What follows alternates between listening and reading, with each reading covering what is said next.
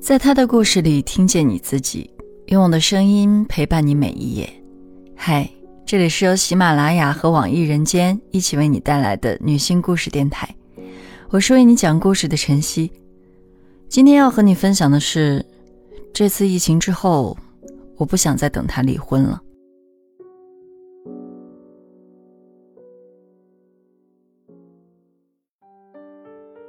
二月中旬，通过朋友夏波的推荐，我认识了王杰。他说有些法律问题需要找我咨询。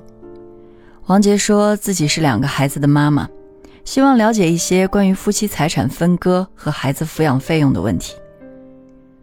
他说他自己情况特殊，他没有结婚，那个与他相爱多年并孕育了两个孩子的男人，并不是他的丈夫。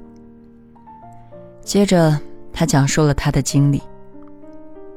事情还是要从武汉突如其来的疫情说起。二零二零年一月二十三日凌晨，王杰开着一辆鄂 A 牌照的轿车冲上京港澳高速，车上坐着他一对三岁的龙凤胎。一个半小时前，她被闺蜜电话惊醒，迷迷糊糊地打开手机，看到武汉封城的通知，一下子愣住了。王杰二十九岁，大学毕业后，原来在武汉一家医院做行政。四年前怀孕离职，生下龙凤胎后就没再找工作。这个春节她原本计划在家过年，但闺蜜的电话让她立刻紧张起来。王杰连夜打电话找了一位前同事，对方说医院现在非常忙，情况非常严重。王杰意识到问题的严重性，连忙拨通了那个男人的电话。男人名叫徐超，广东人，是孩子的父亲。却不是王杰的丈夫。两人六年前在一场聚会上认识。徐超事业有成，是武汉一家公司的股东。虽年长王杰十几岁，但看上去就像是三十出头。半年之后，两个人开始交往。那时他不知道徐超在广州有家室。对方说和妻子已经离婚，女儿归妻子抚养，一年到头都见不到几面。王杰就没太计较。相处一年多后，王杰怀孕，向徐超提出结婚。可那时他才知道，徐超和妻子没有离婚。放假时，女儿还来武汉找过他。得知这一切，王杰十分崩溃，一度想打掉孩子。但徐超通过私人关系给他做了 B 超，得知是龙凤胎后，十分激动，坚决要求把孩子留下。同时保证自己马上跟妻子离婚。在徐超的一再保证之下，王杰生下了孩子。二零一六年夏天，王杰出院后带着孩子住进了徐超为他准备好的新房中。不久，徐超又送给他一辆轿车。徐超说他已经聘请了律师，跟妻子商讨离婚后财产分割的事儿，让王杰给他些时间。但这一等，就过去了四年多。开车从武汉出来以后，王杰焦急地给徐超打电话，把情况讲给他听，问他怎么办。徐超沉默良久，让他带上孩子来广州。徐超的说法让王杰深感欣慰。半路上，王杰给闺蜜打了个电话，得知她也离开了武汉。下午两点左右，王杰驶入广东境内，给徐超打电话，让他把住处位置发过来。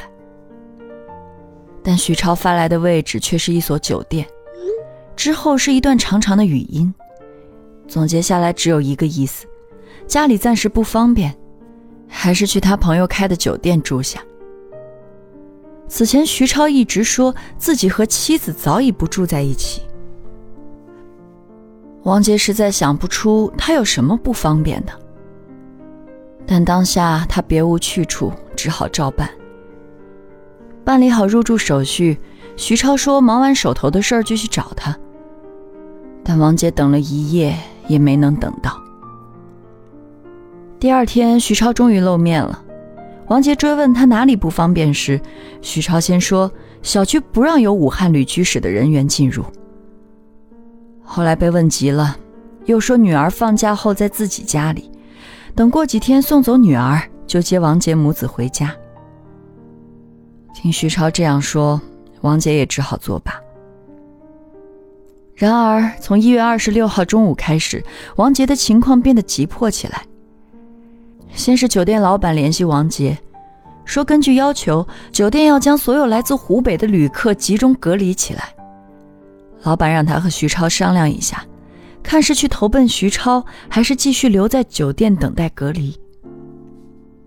王杰打去电话，徐超说让他等消息，自己想办法联系其他住处。但怎么都不提让他们来家里的事儿。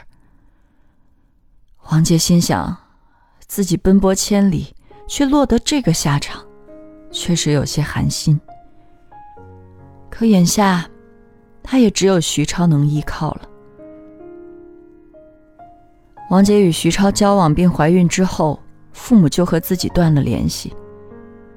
王杰的父亲当过多年的村干部，算得上是体面人。在他们看来，女儿竟然做了小三，这是他们难以接受的。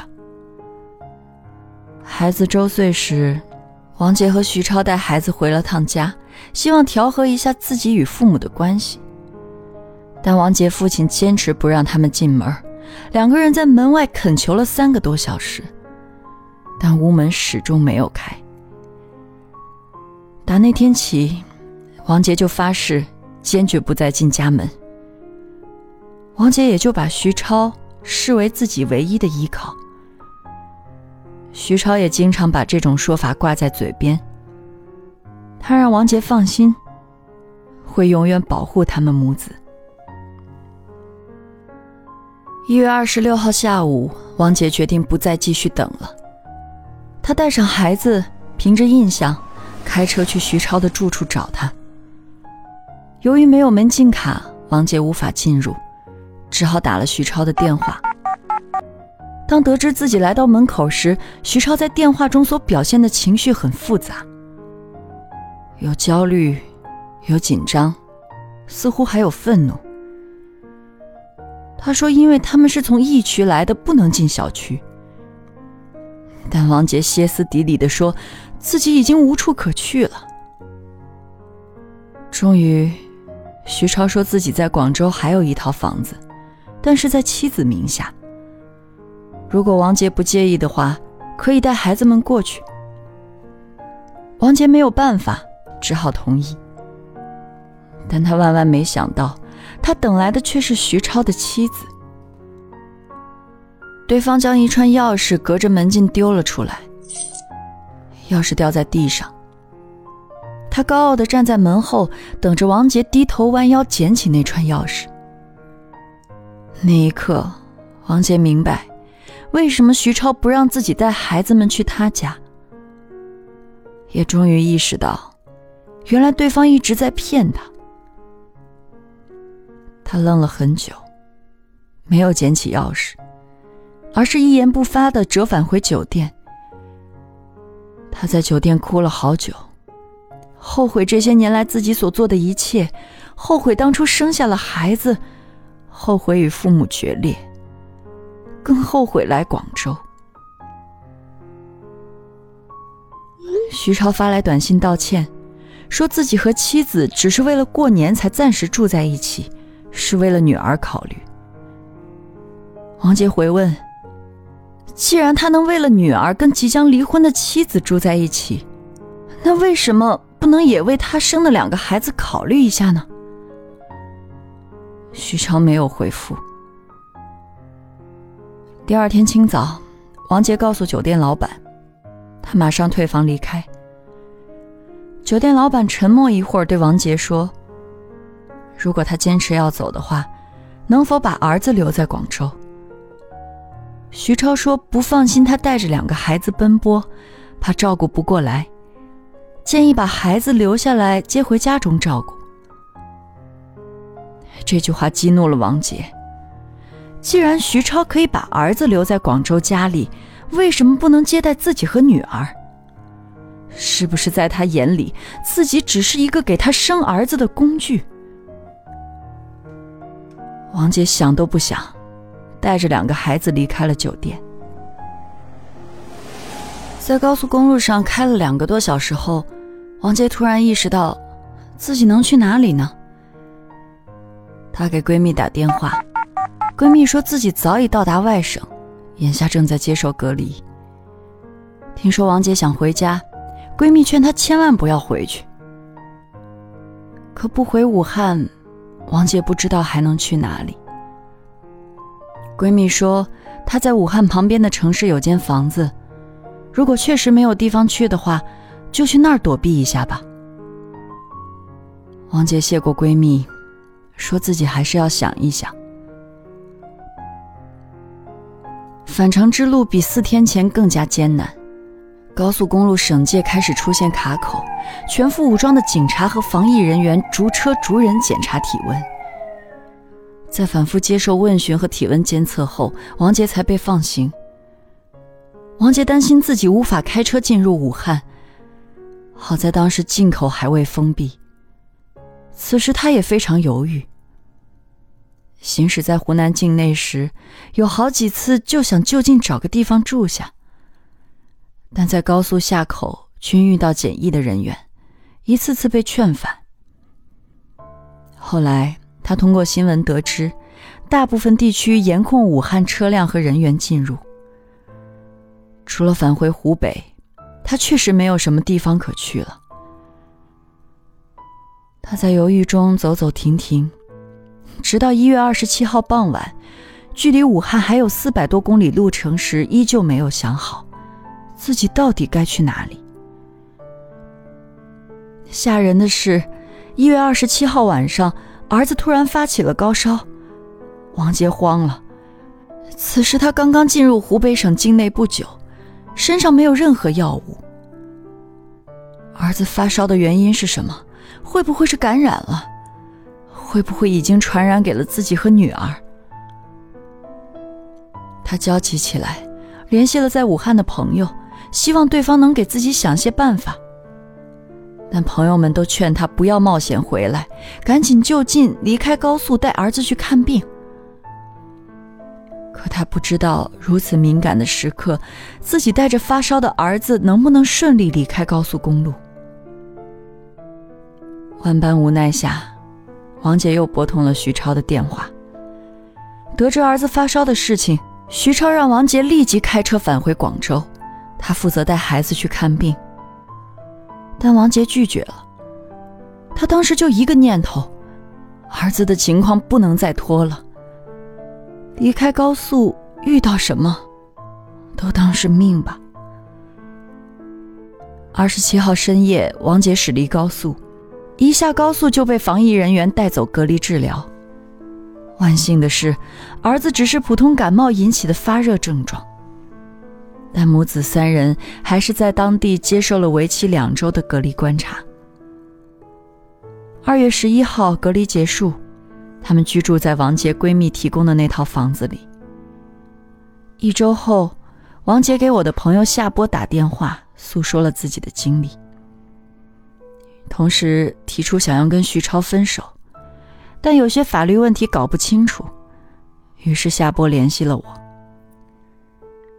这段时间，他认真梳理了和徐超在一起的经历，越发后悔自己当初的选择。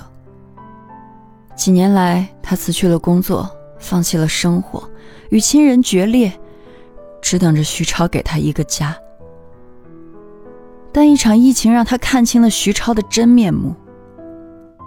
如今，他明白了，自己这个被整日挂在嘴边的最爱，跟那个与他青梅竹马、共同创业的妻子相比，显然后者更重要一些。王杰问我徐超之前给他购买的房产、车产的归属，以及两个孩子的抚养费用问题。我告诉王杰，对于房子和车子，大概率需要返还。哪怕双方签了赠与协议，这些东西也是属于夫妻共同财产。协议未经徐超妻子同意是无效的。不过，其中也有些细节需要详细考察，比如当年徐超送财物时，他是否知晓徐超有家室之类的。关于两个孩子的抚养问题，我告诉他，无论他是否跟徐超在一起，孩子的抚养问题是徐超躲不开的义务。我和王杰聊完后，夏波又找了我一次，说之所以找我帮忙，是因为王杰在这件事情上吃了很大的亏。夏波告诉我，半年前王杰曾被徐超的妻子带人打过一次，还砸坏了他的家，事情惊动了派出所。按道理，徐超妻子涉嫌殴打他人、故意损坏公司财物等罪名，如果王杰执意追究，至少会被拘留，但最后却以双方签订了调解协议书告终。当时夏波对这一结果不太理解，后来才知道是徐超在中间做了工作，叫他不要追究妻子的责任，以免影响正在办理的离婚手续进程。王杰当时就盼着徐超赶快离婚，只要有利于办离婚的事儿，他都答应。而徐超在婚姻存续期间与王杰同居生下儿子，可以算得上是重婚罪。如果徐超妻子执意追究的话，徐超可能要去坐牢。但徐超妻子也没有深究，他的理由是，徐超身为公司股东又是技术主管，他不想让徐超坐牢，甚至不想让徐超受到太重的处罚，担心影响公司的正常运转。这三个人各自打的什么算盘？其实自己心里都清楚。此前大家都心照不宣的维持，但总有摆上台面的时候。最终，这次疫情起到了催化剂的作用。